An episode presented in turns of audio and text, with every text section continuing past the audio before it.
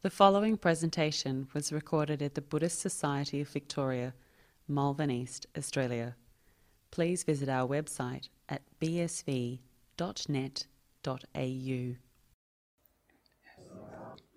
So, very nice to take the uh, three refuges and five precepts and do a bit of chanting. It's a great way to, you know, bring us together. We always have, uh, these days, we have icebreakers. this is our icebreaker, Buddhist icebreaker, is uh, taking the three refuges and the five precepts and doing the chanting too. But it's a much better icebreaker because it's very meaningful and it has a very important um, impact on our lives, the way we live, especially taking the three refuges and the five precepts. So I'd like to just first introduce myself for the people who are tuning in on live streaming. Welcome, good morning. There we are. Um, that uh, my name is Ajahn Nissarano, and uh, most people here are probably heartily sick of hearing this section. So what?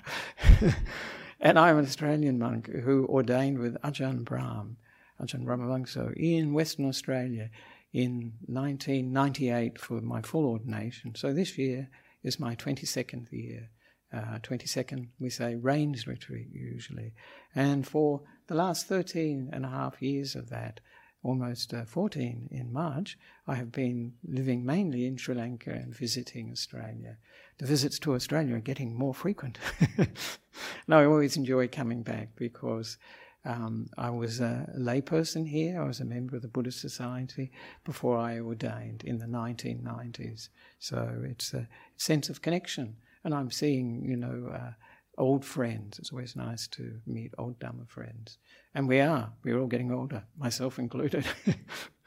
so, but today's uh, Dhamma talk, uh, as usual, I like to, this is very customary in Buddhist countries, they chant a, they call it a gatha or verses, and then they uh, explain or expound those verses. So I'll, I'll do this, and uh, it's quite useful because it introduces the subject uh, for today's talk. Susukang vata jivama yesang no nati kinchanang piti bhakha bhavisama deva abasarayata. So there we are. Any Pali scholars here? There probably are. this is in the uh, Buddhist, uh, the language that the Buddhist texts uh, are recorded in, Pali.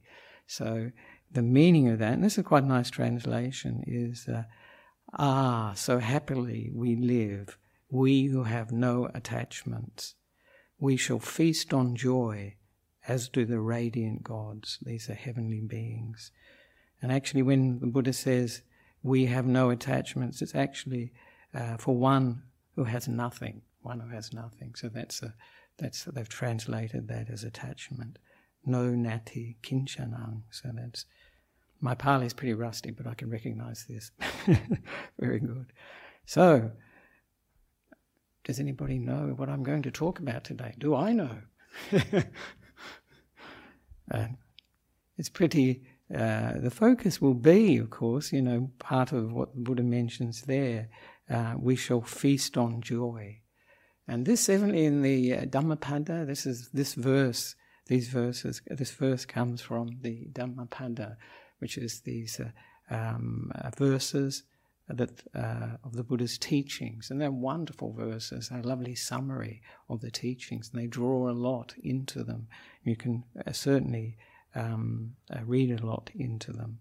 And this this one, the story that goes with this one, evidently, I haven't checked it up again, but as I remember, the Buddha went for uh, um, his alms round. This is where collecting food in the morning, and he went to this Brahmin village, and he got absolutely nothing. Incredible, isn't it? A Buddha could get nothing. It's just amazing. And uh, and then he he made he he exclaimed this verse. So instead of eating the alms fruit, he was going to feast on joy. He was going to live on the joy. And this is uh, joy is actually a very important part in our lives. And that's what I would like to talk about today. And talk about joy in terms of meditation. And hopefully, just at the end, I think it is, we have a little uh, meditation on mudita, This is the focus. This week It's been the focus I gave the Monday night meditation uh, evening. The focus was on mudita guided meditation. And yesterday, I also mentioned mudita. So, do people know what mudita is? Have they heard of it? It's, uh, yes, I think many of you have. It's joy, I translate it as joy with others, either their successes or their good qualities. I usually focus on the good qualities. Those successes can be good. And it's not only other people, it can be ourselves as well. So it includes it can include us too. And there's one one book that I really like that's it's got a very good title. Many some of you may know it, and it's called A Thousand Names for Joy. Isn't that a good title? A Thousand Names for Joy. So this joy is a very I liken it to a superfood because it's really what the mind needs. It uh, gives energy to the mind, it lifts the mind, inspires the mind.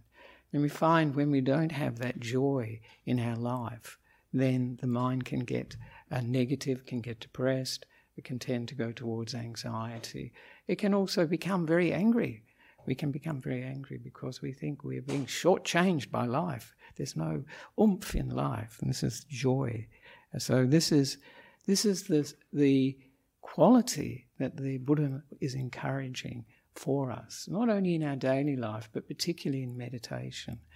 And uh, I liken the, the happiness. We do get joy from worldly things. We call them worldly things, and that's from the five senses, that's for sure. But this sort of joy is more of a spiritual joy that's coming from within. Um, even the joy we experience when from the senses, really that's coming from within too. Those things, that food, that pizza, that beautiful sunset, whatever it is, that beautiful person is not actually, they don't, they're not giving us joy. We're giving joy to them in a sense because that joy is within us. So this is a, um, a very important aspect of the Buddha's teaching. And it reminds me, sometimes you hear that the Buddha's teaching is so pessimistic. It's a real downer. These Buddhists, they're misery guts. And they say, why do they say that? They say that because, well, it's all about suffering, isn't it? You know, and uh, how, how depressing, you know. We know there's difficulty in life, but we don't want to hear about it. but in fact, if that were the case, you know, that the Buddha only spoke about suffering, yes, that would be uh, rather disappointing. It would be a downer. But in actual fact, the focus of his teaching is for the end of suffering, which is great happiness. And I say to people, you know, if they don't want to hear about, you know, uh, suffering, about the problems we experience in life, the unsatisfactoriness we experience in life, not getting what we want in from life, experiencing uh, sickness, old age, and death. If we uh, if we don't want to hear about those things, how will we deal with them? And would how would you feel if you went to a doctor feeling terrible, absolutely sick, really weak? feverish, whatever, whatever you were experiencing. The doctor said, No, no, no, no, there's no sickness, no problem. you wouldn't believe him. You think, What help is he? But the Buddha is likened to a doctor, actually, or physician. And, but he's a doctor or physician for the mind, not for the body. And so that's very important that we understand our situation in life. And in actual fact, when we do, it can give rise to a lot of happiness because the happiness from understanding life, insight into what nature reality can bring a lot of happiness. So we have that funny saying from Ajahn Buddhadasa, uh, oh, what joy to know that there is no happiness in the world. Isn't that a strange saying? it's what a strange saying. People think, God, what's he on about? but, but there are a number of ways to look at that and you know, and it's the happiness of insight that that can say that. But it's the happiness that you know there's no permanent happiness in life, because this is what people are often looking for: this permanent happiness, this permanent, this place we can hang out in permanently, the perfect person, the perfect situation, and that will continue forever and ever. And this is what we're looking for. And of course, the Buddha is saying, bad news, bad news. and we know it anyway, actually, that everything is built on change, impermanence. So that uh, there is no possibility for things to remain exactly the same. There's no possibility, given our minds, to for things, our emotions, to remain the same. So this permanent happiness is not possible. So that's what that saying is talking about. And also, the other aspect to that is yes, there is no happiness in the world because the happiness is in us.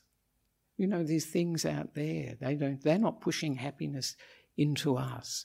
Ayya Khema said there's no hole somewhere that we can push happiness through. It's actually coming from the inside out. We're enjoying, we're giving happiness to whatever we find happy. So that's what the our, the meaning I take from that saying, oh, what joy to know that there is no happiness in the world. But the very important aspect uh, of the Buddha's teaching, and I think, you know, this is probably one of the main uh, messages of today, it is up to us what we develop in our minds. Um, and this is a really important part of the Buddha's teaching. He calls it bhavana. This is bhavana, this is de- development or cultivation that we are actually, um, we can actually develop and cultivate the mind. This is a bit of a strange idea for many people who are not, say, Buddhists, because, for instance, they'll think, well, you know, you either have love or you don't. And if you say to a person, well, you can develop this uh, love, you know, loving kindness, they look at you and think, what are you talking about? It won't be real, it won't be authentic. And that's not the case, actually, because we can by repeating, developing, getting in touch with those feelings, make them almost habitual. They'll come up very naturally for us. And, and all those negative uh, emotions, such as anger, irritation, annoyance, will be reduced because they cannot hang out with this uh, loving kindness, with these positive states of mind. So, that is uh, that is something that, as I say, many people don't recognise that they have that potential to develop these. I hear it from men, particularly. They say, "Oh, loving kindness." I find it very difficult, but of course they have it. All human beings have it, and the Buddha didn't invent it. It's it's in all human beings, regardless of their religion. But one of the the uh, one of the things that people don't realise that by not actually cultivating, by actually not developing good qualities in the mind, we can actually fall prey to passively developing and cultivating negative qualities. So people may not be looking after their mind at all, you know, and they, they watch things on TV, they talk to people, get really angry and upset, and then the same situation comes up again later, and they get really angry and upset, and they keep repeating it.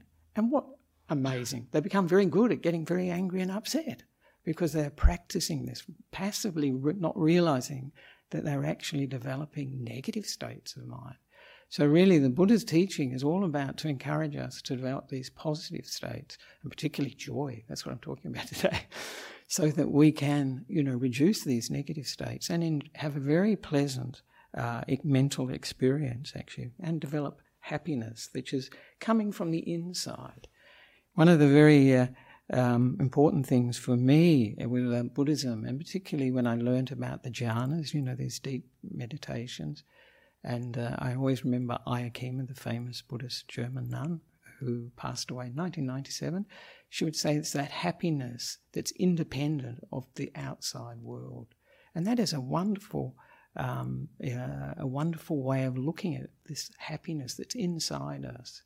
It is there for us whether we're experiencing jhana or not.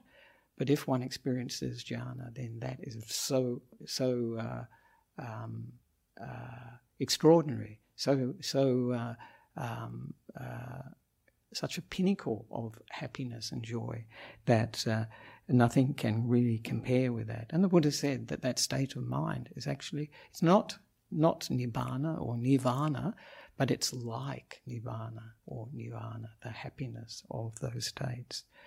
So, in, in the Buddhist path, there are many different aspects to developing um, positive states of mind, and I'll just mention a few of them because they're not they're not the main focus here today. And that first, you know, the um, this is where you see, you know, the whole, the real, the real uh, focus for Buddhism on happiness For instance, the seven factors of awakening. Have you heard of the seven factors of awakening? The Satta Bojjhanga. And they are the, uh, they're really the blueprint for meditation, actually. It's exactly the meditative process, but more from the emotional side. It's quite interesting, it's from the inside. So it starts with mindfulness, sati, and then the next factor is the investigation of what we're experiencing in the mind.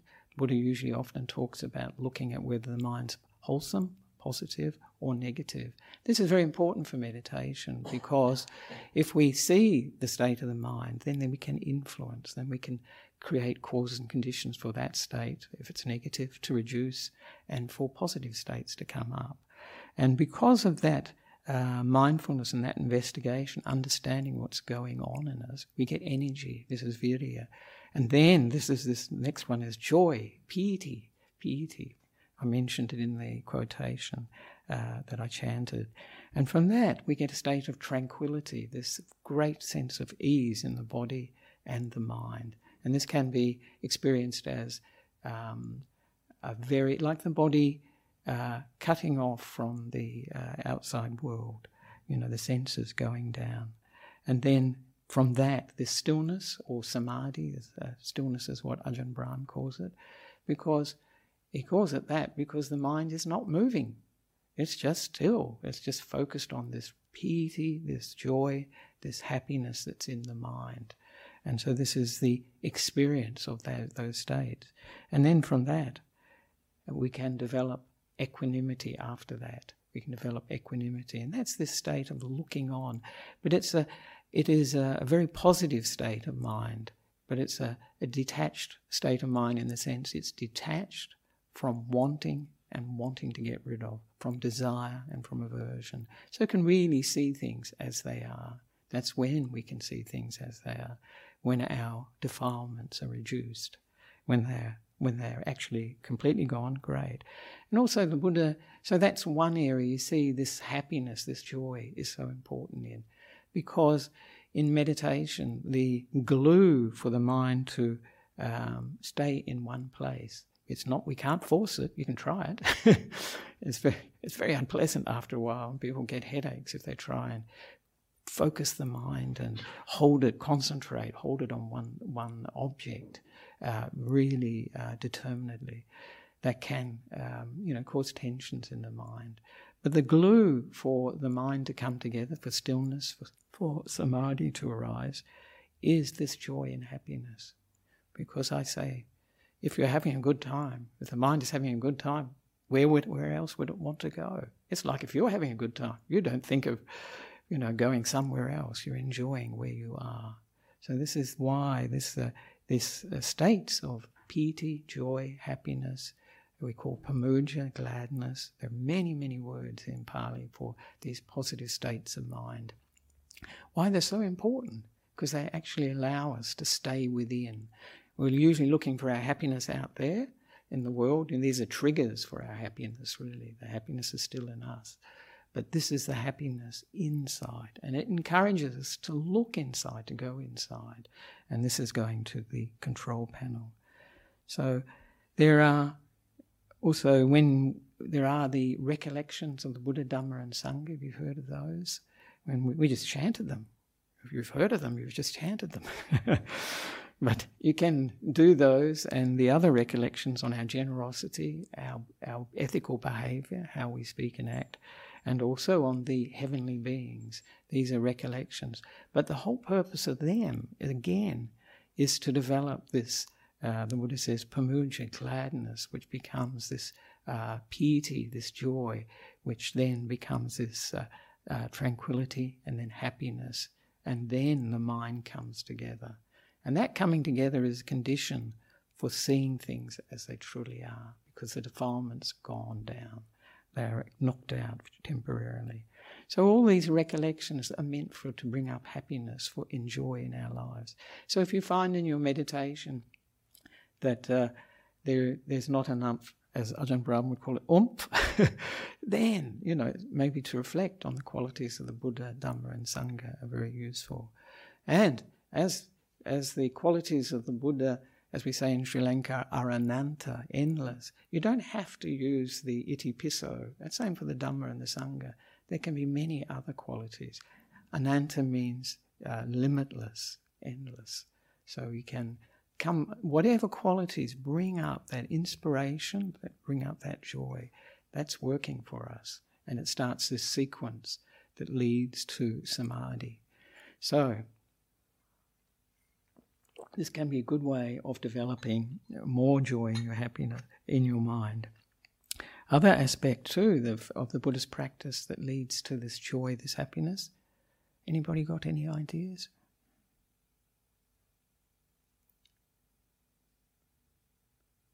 Yes. Oh, I thought you were going to say no da, dana, giving, giving. But it's not only giving to monks and nuns, but uh, uh, um, giving does generate this happiness. And the Buddha said that merit. This is actually what I was meaning to focus on was merit.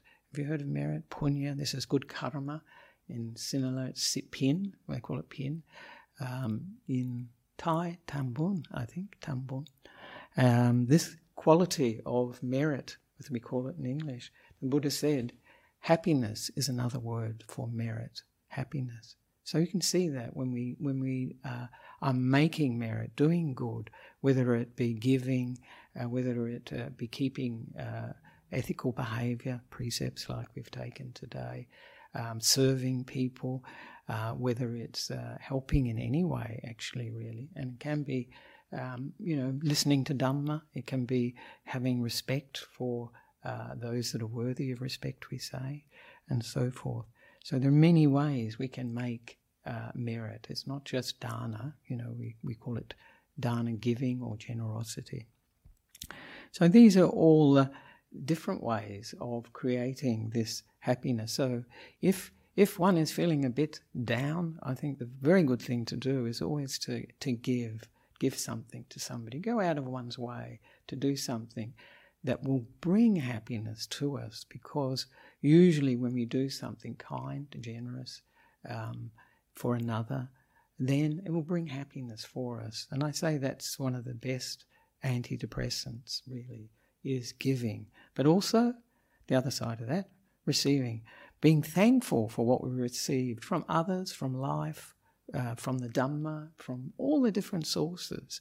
And that, that is also an antidepressant. You have in psychology today, I know a friend of mine, he's doing a gratitude journal. You know, you, you, tally up how much uh, you were grateful for that day. You know, it must get difficult after a few, after a few weeks saying the same thing, ditto, ditto. so, so, uh, so thankfulness and this uh, is, is another way uh, uh, dana and thankfulness, giving and receiving, but also contentment is another one. But today I was going to talk about mudita a little bit and then uh, uh do, uh, hopefully, do a mudita meditation. So this is, uh, mudita is a Pali word and it literally means soft heartedness. Quite nice, isn't it? Mudu means soft. And so mudita, soft heartedness being a softy, being softy. So it, that's still got a positive uh, ring, even in English, I think, yeah, being a softy. And uh, kindliness is, is another way. And when, when monks and Buddhist monks and nuns uh, uh receive food or people offer other things to them, like uh, uh, robes, or they offer medicines or accommodation, we give a blessing, and we call that the anumodana. And that relates to mudita, actually, it comes from the same, a similar word, anumodati. And it's to find satisfaction in, to rejoice in, to be thankful for and appreciate, benefit, appreciate, benefit from, and to be pleased to enjoy. So it's got a lot of a lot of meanings. One of the things you see with the Pali language is there are a lot of words for mental states, um, positive and negative mental states. In English, we don't have so many. And the reason for that is because the Buddha was mainly interested in the mind. So there's a, a lot of uh, subtlety in um, the descriptions of mental states, uh, which is uh, very useful and very good for meditators because as we develop the meditation, we, as we become more familiar with our minds, we can, maybe, we can uh, discover uh, that the thousand names of, for joy within, you know, different shades of that happiness. But my favorite uh, uh, translation for mudita, the way I think of it, is joy with others' successes or their good quality qualities. Um, and that's the one I like. There is, you've probably heard of this, altruistic uh, joy or sympathetic joy. Um, I don't like those so much. They're a bit sort of abstract. They don't have so much feeling to them. And appreciative joy, that's another one. That's another one that people use. So it's this taking joy in in other people's. It can be our own good qualities too, our own successes. Um, but you often it's um, other people's, and that can be very, very useful for a number of reasons I'll go into. And this mudita is part of, you've heard of the Brahma Viharas? This, the uh, four Brahma Viharas, they're called the divine uh, abidings or sublime abidings. Nice names, aren't they? They're very nice. And, uh, or boundless states, because when they're developed, you know, often we think of metta or these uh, states, loving, uh, loving kindness, uh, compassion, and so on, as warm and cuddly, and they are. But they have this potential to become boundless, absolutely all encompassing. So they have incredible power too with them when they develop to that level and can become uh, a basis for developing enlightenment. But I like Ayya she used to call them the four supreme emotions. Isn't that great? And that's what they are. Because when you say sublime abidings and divine abidings and so on, that sounds nice, but it doesn't give you quite the feel that these are actually emotions. And one of the things we often think, well, how does a how does a, an enlightened person feel? This is how they feel. they have this loving kindness and boundless and compassion and this joy with others, a success with their others' qualities. And they have this equanimity as well. They have these four states. And it's interesting when the Buddha taught these four, four uh, um, qualities, these four supreme emotions, he always taught them together. It's interesting. We only do metta usually, don't we? Do metta. Some people do a little bit of compassion, and today we'll do some mudita, but they hardly ever do it as a group, you know, as a set. But that's the way the Buddha taught it. So, loving kindness, compassion, this joy with others, and equanimity is that evenness of mind uh, that sees it's a mind of letting be because we know that uh, others, it's including ourselves really too, are our actions, the way we think, the way we speak is due to our karma, you know, the past. We've conditioned the way we think, and so this is the consequence, whatever we're experiencing. So this is like um, if the mind is out of control, we're feeling very distressed or whatever, to have that letting be just for that time, to allow it to run, the momentum to run. This is sort of looking on, equanimity. And sometimes we find that with other people too, as much as we'd like to help. uh, we can't at that particular time. And then to, the wisdom is to know when you can help and when you can't, isn't it? It really is. But when you can't, not to be burnt out because you can't, you just realize that this person, this situation, the conditions are like this at the moment. But because of impermanence, because of anicca, that will change. So that's the good news. But I'd like to read how the Buddha actually um, describes developing these four because actually yesterday somebody said they really liked when I, I read this out on uh, Monday, on Monday night, because it may give people an idea of how the Buddha uh, uh, developed metta. It's quite different from actually a lot of the practices we do of developing metta. It's very common to develop metta, say, to uh, ourselves, those that are near and dear to us. This is Ayya would say, near and dear, and then uh, um, people who are neutral, and then people who are difficult, and then all beings. And this comes from a famous Buddhist commentary, the Visuddhimagga, but you don't see the Buddha teaching like that actually. And I do that, that style of uh, uh, uh loving kindness, because it does work and it is useful, and many people find it helpful. But the, what the way the Buddha was teaching was much more in an impersonal way. You see, you'll see when I read this so that we avoid the pitfalls when we think of the near and dear, getting into the stories about the near and dear, either positive stories or negative stories, and all those things. Because when we focus on the individual, we can get derailed with the development of metta, loving kindness and so on. The important thing is to develop that loving kindness, develop that compassion, develop that joy with others' success or good qualities, and develop equanimity. And then, when we have that quality, we can use it for difficult people, for or people who are neutral, those that are close to us. So, this is what the Buddha says about developing these four Brahmaviharas, supreme emotions. And he says, one abides pervading one quarter with a mind imbued with loving kindness, likewise the second quarter, likewise the third, likewise the fourth quarter, so like the clock. So above, so below, around, everywhere, and to all as to oneself. One abides, pervading the all encompassing world with a mind imbued with loving kindness, abundant, exalted, immeasurable, without hostility, without ill will. And then it goes on. One abides, pervading one quarter with a mind imbued with compassion, and then with a mind imbued with joy with others, success, or with their good qualities. And then I can read, uh, and likewise the second quarter, and likewise the third, and likewise the fourth quarter, so above, below, around, everywhere, and to all as to oneself one abides pervading the all encompassing world with a mind imbued with joy at others for others' success or good qualities, abundant, exalted, immeasurable, without hostility. And then the last one, one abides pervading one quarter with a mind imbued with equanimity, abundant, exalted, immeasurable, without hostility and without ill will. So that's pretty pretty good, isn't it? it's lovely. But you notice that it's quite impersonal, isn't it? It's really quite impersonal.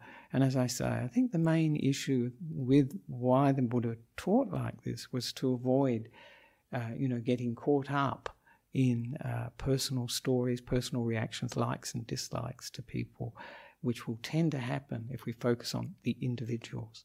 But having developed this, the loving kindness, for instance, or the compassion, certainly after we've developed it, yep, can give. Why not? then then that those people will benefit from it. And also, when the mind has those super positive qualities in them, especially if it's really developed to a very very high level, to a very deep level, then it's it's almost impossible for anything negative to really break that quality, no matter what people say, no matter how they are. If one's loving kindness is that strong, it won't matter. One still will just have this loving kindness. And the Buddha had it. So we can aim for this. So why do we practice mudita? Why do we practice? For joy. That's good, that's good enough, actually. But when we, uh, when we uh, think of uh, focus on having joy with others' success and with their good qualities, it's like piggybacking on their happiness. We're getting happiness from their happiness. That's much better than what most people experience when they see somebody else who's very happy or had great success in their lives, has very good qualities. Often the reaction can be very, you know, why not me? You know, can feel envious, we can feel jealous. And this is actually the qualities that mudita is really aimed at. So if you have a problem with envy and jealousy, and you know, this can uh, can become quite a severe problem for people, especially if it's in relationships. You know, people can have this almost irrational jealousy of the uh, uh, of others paying attention to their partners and so on, and suspicion that comes from it. So it's uh, it's something we need. is very useful for us to develop because other people will be happy. Why not join in?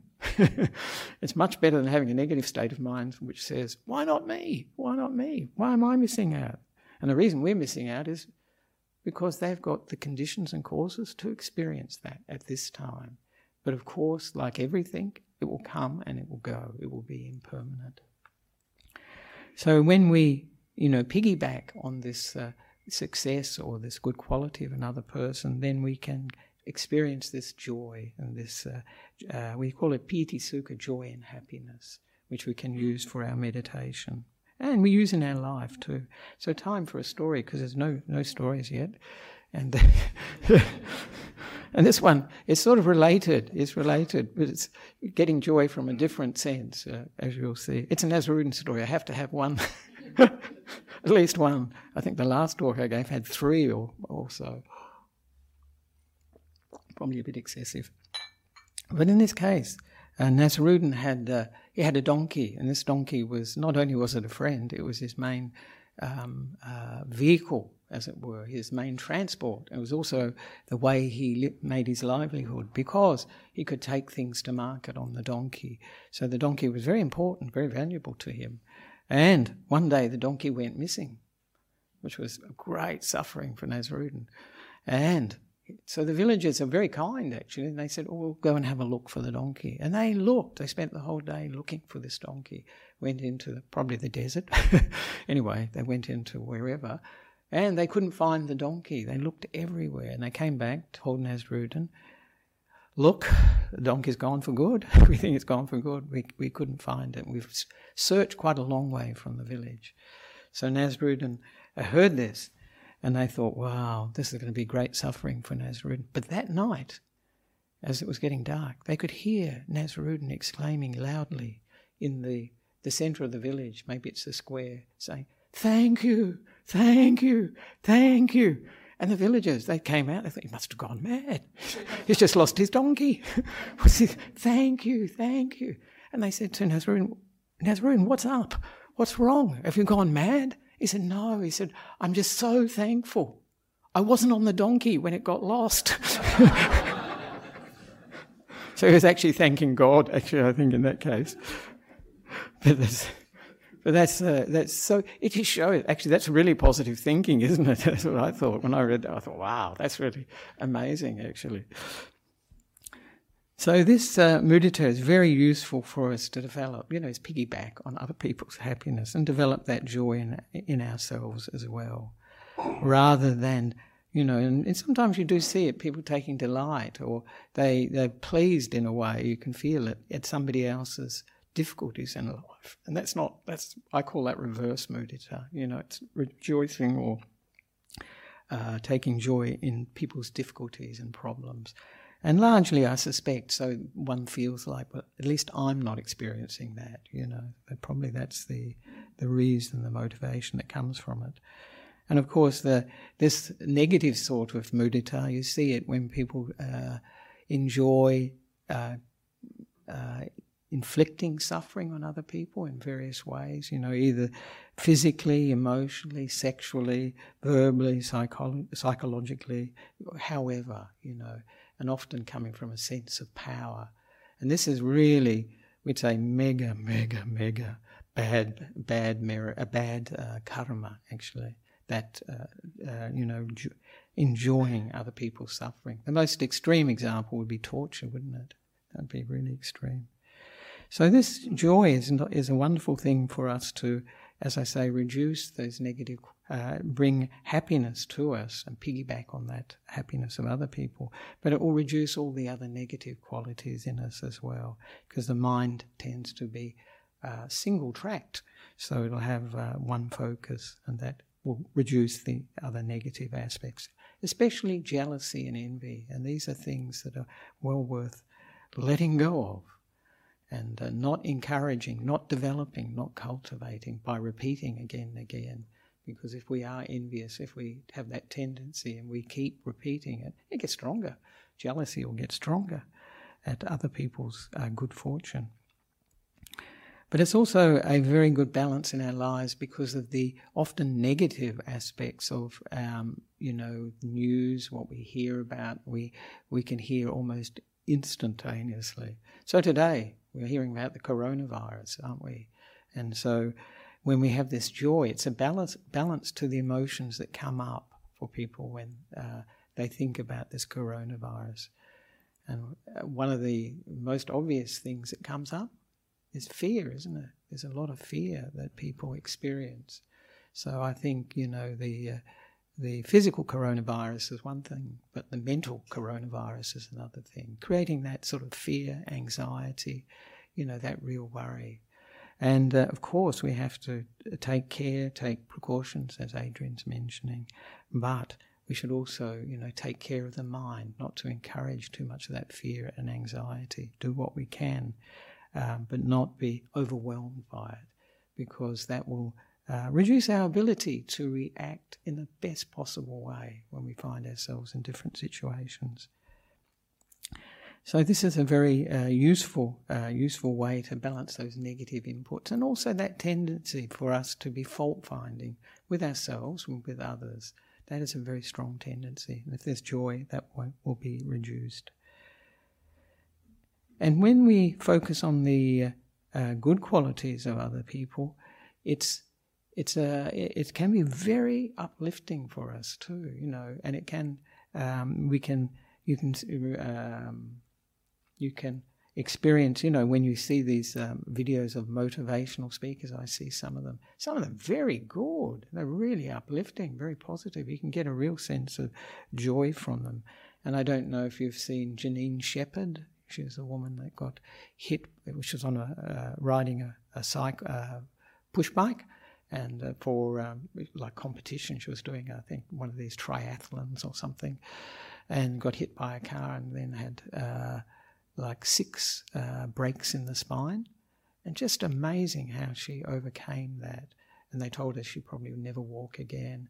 Not only she did she walk again, she learnt to fly because she had this very human response. Because she was sitting on the veranda feeling sorry for herself one day and sitting in a body brace and sitting in a wheelchair, thinking, well, this is probably it. And uh, she saw a plane fly over, overhead and she thought, well, if I can't walk, I can fly. Isn't that very human? and she did. And she was a very wonderful uh, example. And you sort of get this joy, this uh, mudita, with somebody that can overcome something like that.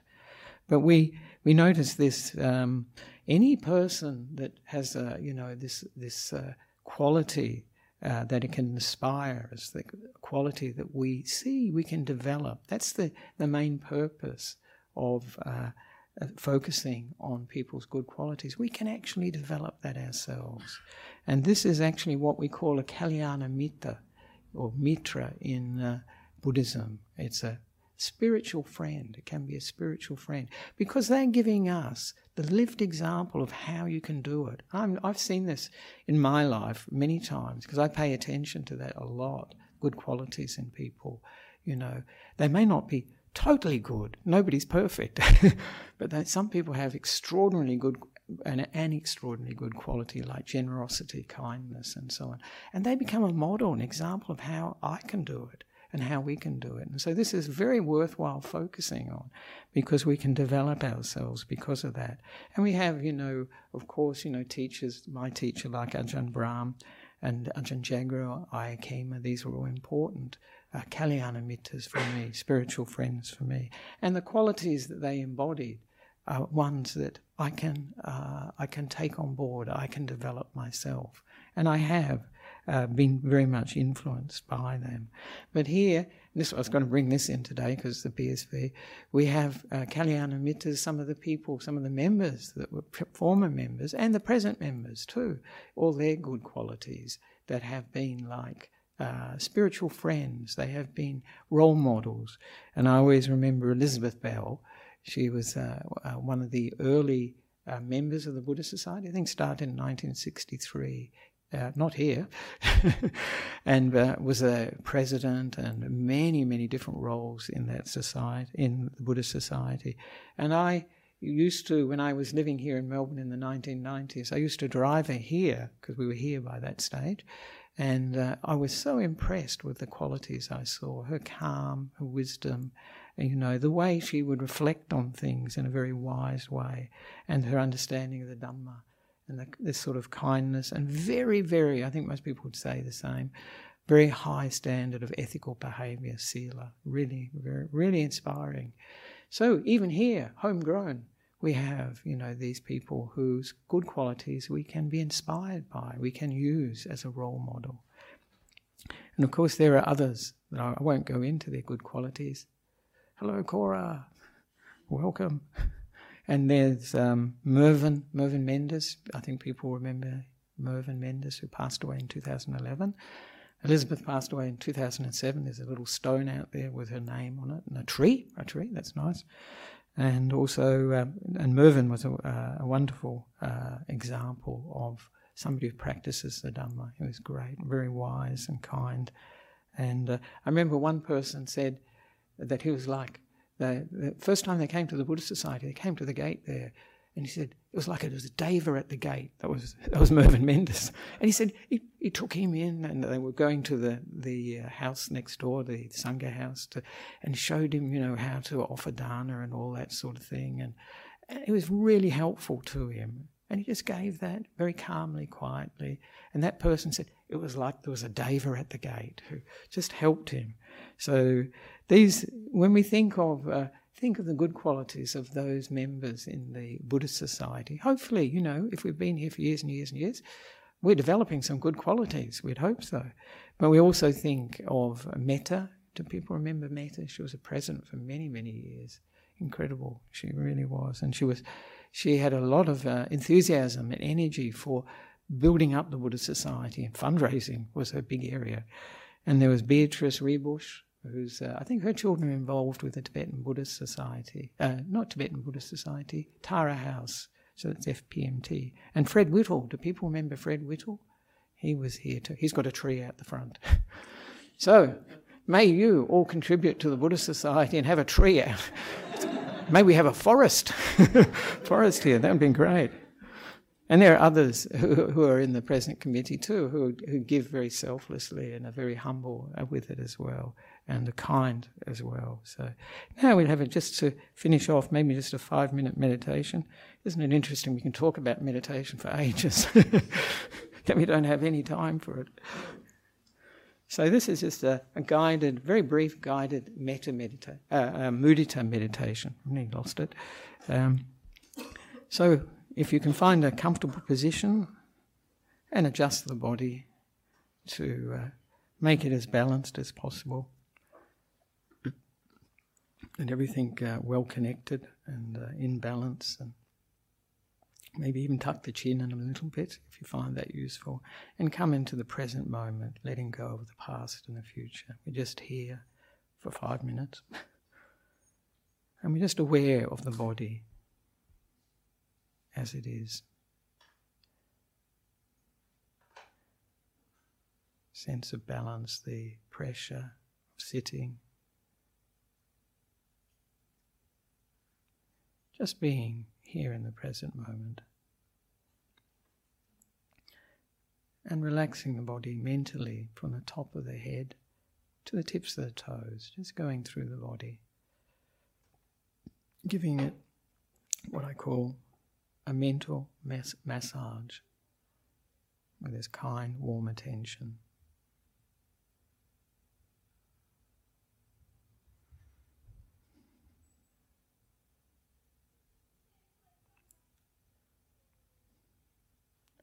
And we can develop the intention, to have the intention to develop joy with somebody's good qualities, whoever it is. Maybe it's a teacher, spiritual teacher, a parent, a friend, any, anyone. And it can be someone we don't know personally, but we know of. Just thinking of their good qualities, or good quality, which one if it's one.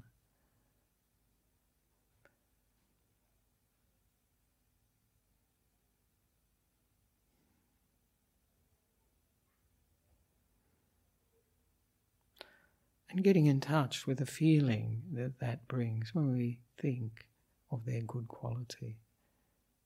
And maybe it will bring up this feeling of joy with thanks or inspiration, this sort of gladness, whatever feeling that comes up when we think of that good quality of that person.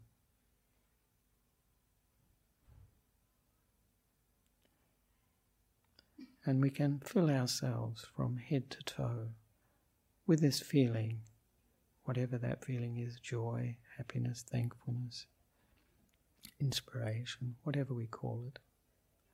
filling ourselves, the body and the mind, completely with it. This warmth, this joyfulness, this inspiration.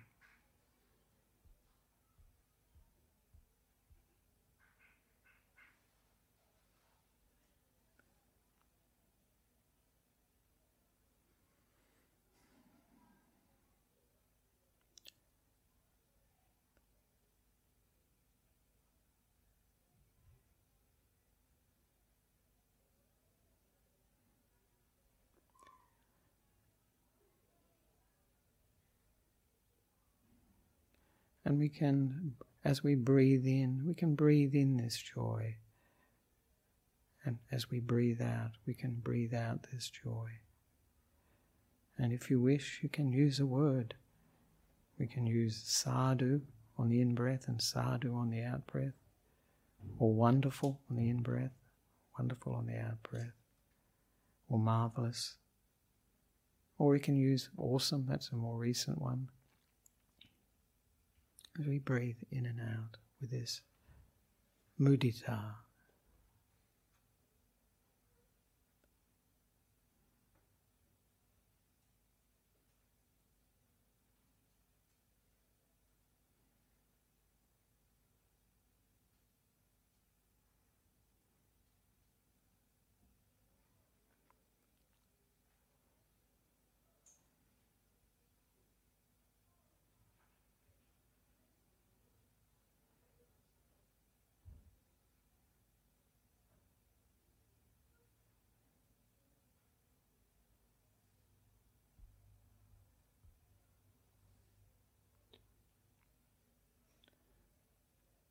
And we can share this uh, joy or inspiration, thankfulness with everyone here in the hall. And expand it to beyond the hall to the children, further beyond the this uh, Buddhist society to the suburb, the, and further to the whole of Melbourne and to all beings, not only the human beings, what all, whatever beings there are, whether they be animals, insects, reptiles, whatever they are, the sense of joy, spreading it, radiating it, all over the world and to all realms of existence.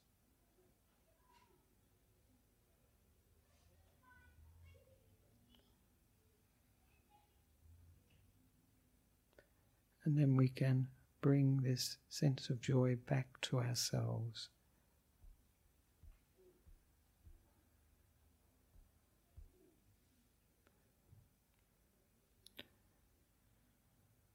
And have the aspirational wish to develop more of this ability to pay attention to people's good qualities, not their bad qualities, and to develop more of this joy from that.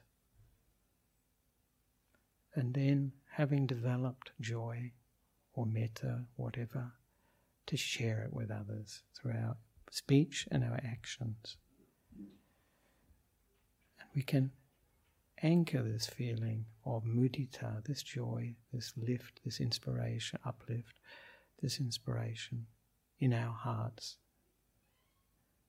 And to remember it, make it a familiar emotion that we develop, we hang out with, we cultivate, we develop. And lastly, we can just review how we feel after this very short meditation. Do we feel any different?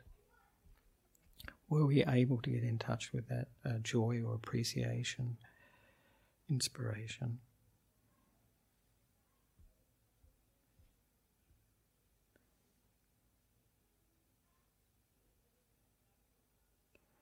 And we notice that quality change in our experience? Did it change when we shared it with other beings as compared to when we were experiencing it ourselves? And what were the causes for the emotions, the feelings that I, we experienced? What were the causes and conditions? And lastly, was I making it happen or was it arising, this joy, because of the causes and conditions?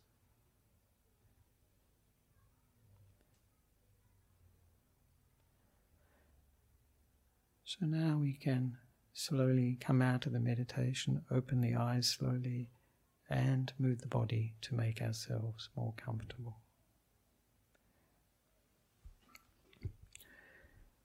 So I'd like to finish there. This is the talk on. Really, it's on joy. Maybe it's a, maybe maybe we've got a few names, not a thousand names for joy, but we've got, we've got a few names in there, and hopefully you, with this little sampler, this meditation sampler, that you've got some experience or some feeling for it, and that you can use that in your life. That's the most important thing with the Buddha's teaching, is to use it because it's so practical and it's aimed at use.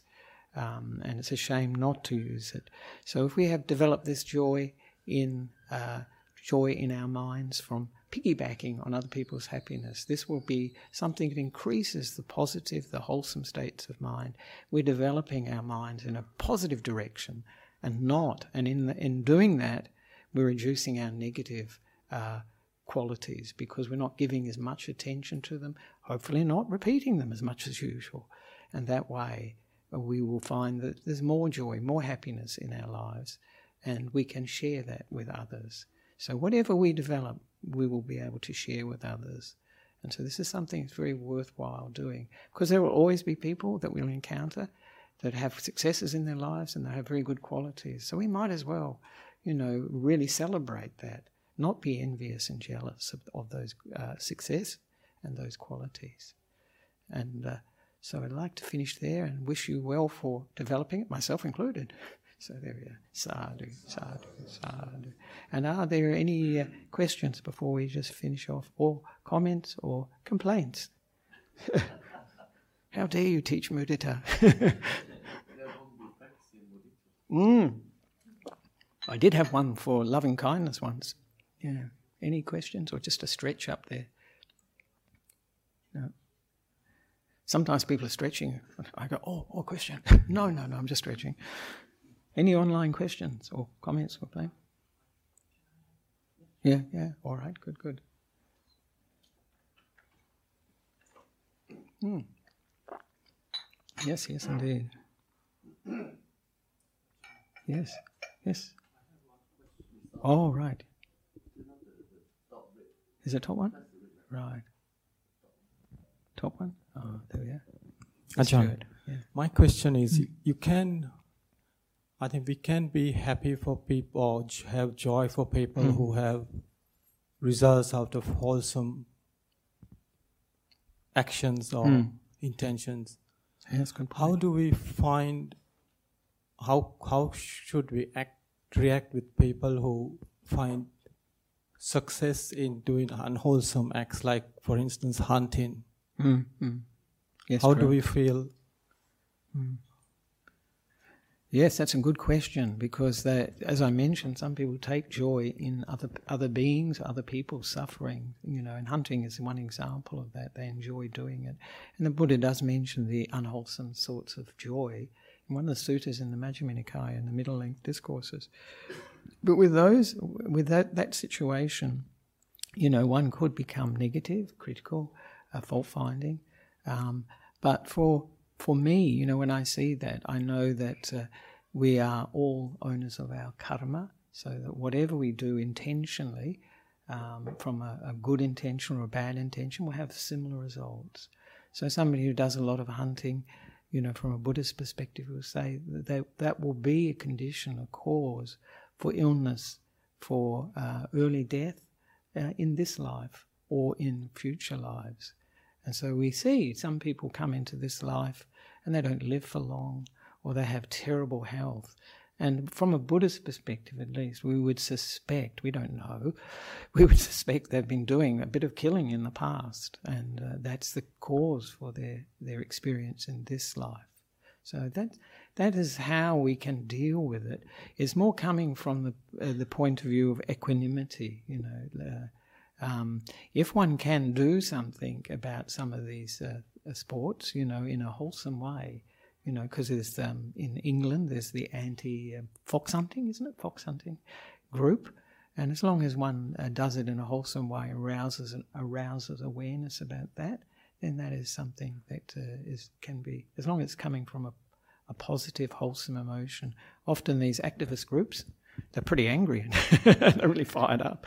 So that's not so positive.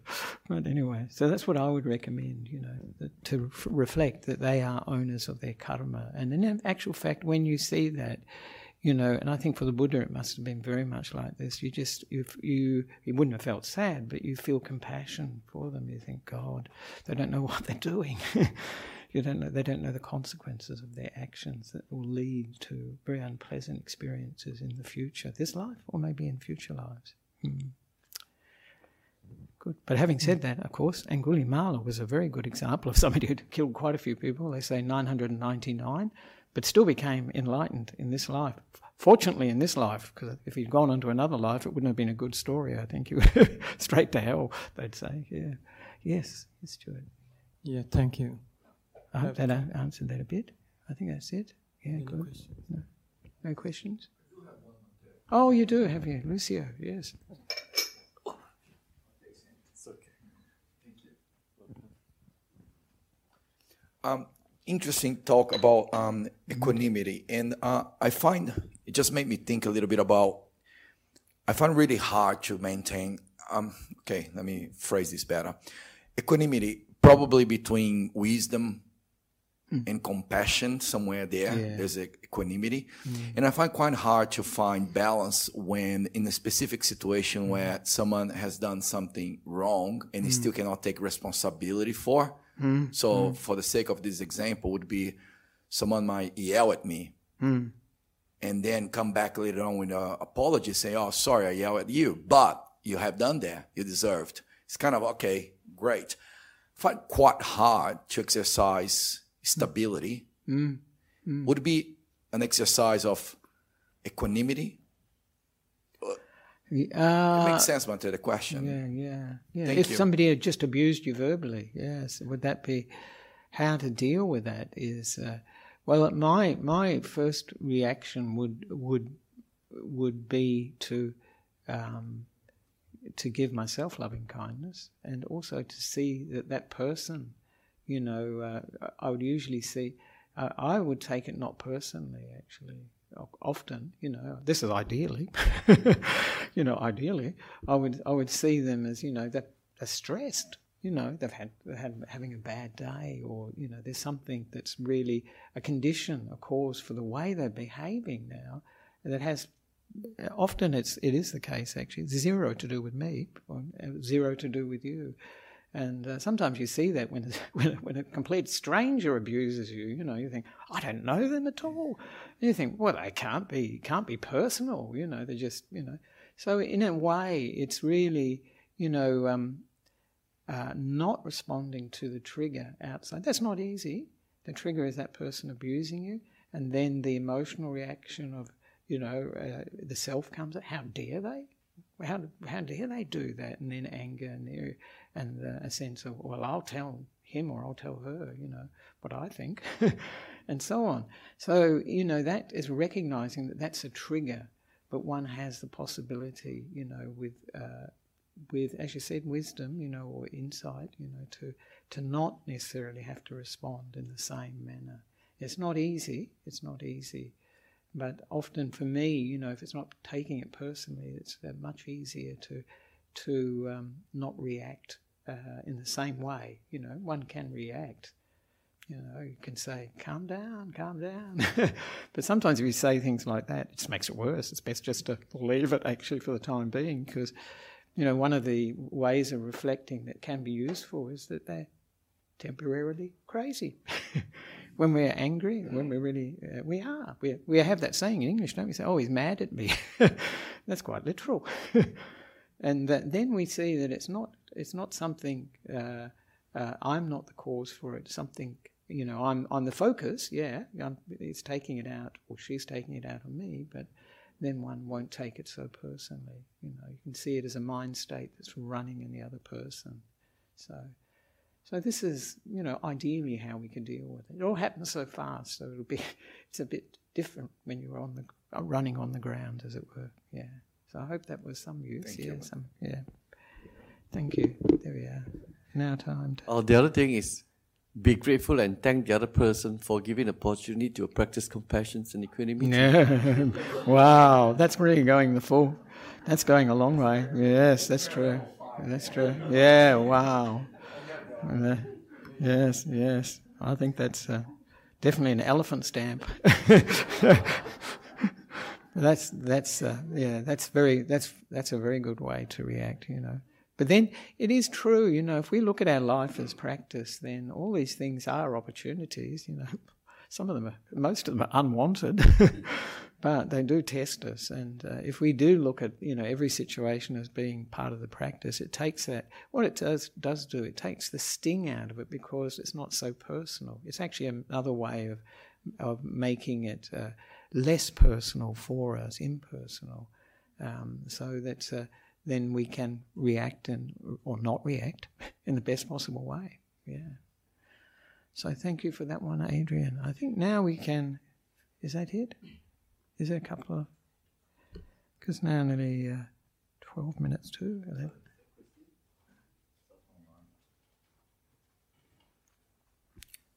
So thank you for that, Lucio. It's always it's always good to come back to the here and now, the practical. It's not. We do our best. Thank you, Ajahn. Yes. First, the first question from online: How do I be okay with being alone? Oh, how do I be okay with being? Oh, no, that's uh, being okay with being alone. The best best way is to develop loving kindness. Be your own best friend. Be there for yourself. Be your own support.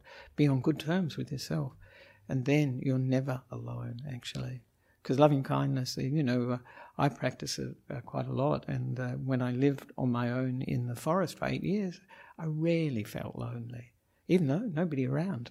So it was, uh, it was, and part of that is because of loving kindness. You feel close to people, even though they may be a long, long way away. Um, often people can live together, and because they don't have loving kindness, it's as if they're a long way away. they're not in your mind, and especially not in your mind from a positive uh, emotion like loving kindness. So I would say develop loving kindness. It builds the connection between all of us. Uh, it's very useful in that sense. Mm, it's Thank good. you. Yeah, and kindness, compassion. Another question says, it's more looking for information. Ajahn, where can I find the verses that you read about out Are there the red? four quarters of metta, karuna, Yes. mudita, and upekkha? Yes, yes. They're, they're, they're actually um, in many, many places in the Buddha's teaching, but that one is from uh, a sutta in the uh, middle length discourses, um, and that's the, uh, as I say, the middle length, the, the, the medium sized, and that's from the, I think it's called Assapura Sutta. What's it called? The shorter discourse at Assapura. That's uh, number 40 from the Majjhima Nikaya number 40, the 40th talk in that collection called the Middle Length Discourses. And it's very, uh, but it's in many, many places. And there's a very nice um, uh, chant that they do in the Ajahn Chah tradition. Um, uh, where they, they have a, it's a very nice rhythm, it's fantastic, radiating uh, the four Brahma Viharas. And there's a nice story that goes with that too, because Ajahn Brahm was uh, chanting this at Bodhinyana when they used to do the chanting before he became the abbot. they were chanting this, and he completely went into it, you know, went into meditation. Chanting disappeared, everything disappeared for that time. He just became, you know, this loving kindness, these four Brahmaviharas actually. And the, um, the basic quality of all of them is loving kindness, really, yeah. So it's the, that one, the Majjhima Nikaya, or the Middle Length Discourses, number 40. It's in there, and he gives the Buddha gives the uh, that that's where that came from. And also, if you have the Amaravati chanting book, um, they have they have that chant that I just mentioned. I think they call it infusing, infusing, you know, uh, infusing the Brahma Viharas to infuse the whole world. And it's a very very nice chant actually. It's got a lot of energy. So I can't do it. so thank you for that. Thank That's you. it, is it? So we can. Yeah. Have you got any more time? All right, just one. Yes, Okay. it was a short one. Thirty seconds, as someone said to me this morning. How how can we find purpose in life even when we know there is none? Oh, that's not possible. That's not possible then, isn't it? I think, uh, first of all, to see that actually. But uh, the uh, purpose in life is to, to learn to understand what we're experiencing, you know, and to develop that wisdom, to develop kindness. That's the purpose of life. And uh, that's where, you know, the Buddha's teachings is so uh, um, extraordinary. Because I remember, I always think of Viktor Frankl's uh, uh, definition of, uh, he says, suffering without meaning, this is what this person's talking about really, equals despair. Suffering without meaning equals despair. Can't make any sense of it. What does Buddhism do? It makes a lot of sense. It's got Four Noble Truths. So it's working from the situation we find ourselves in, which is not, life's not the way we want it to be. But we investigate it, we go into it. And that's our purpose to learn, to understand, and, be, and to have that kindness, develop those emotional states.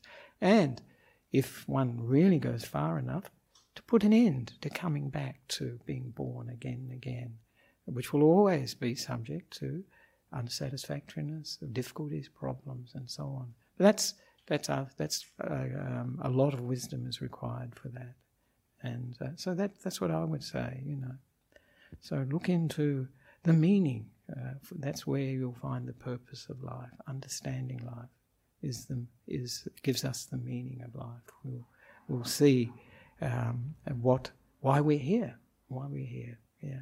So thank you. Thank you. so I'm sure that will be helpful to them. Good, good. So now let's just finish off. Those who would like to bow to the Buddha, Dhamma, and Sangha, and you're all invited next door for the uh, communal lunch, which is happening there at eleven.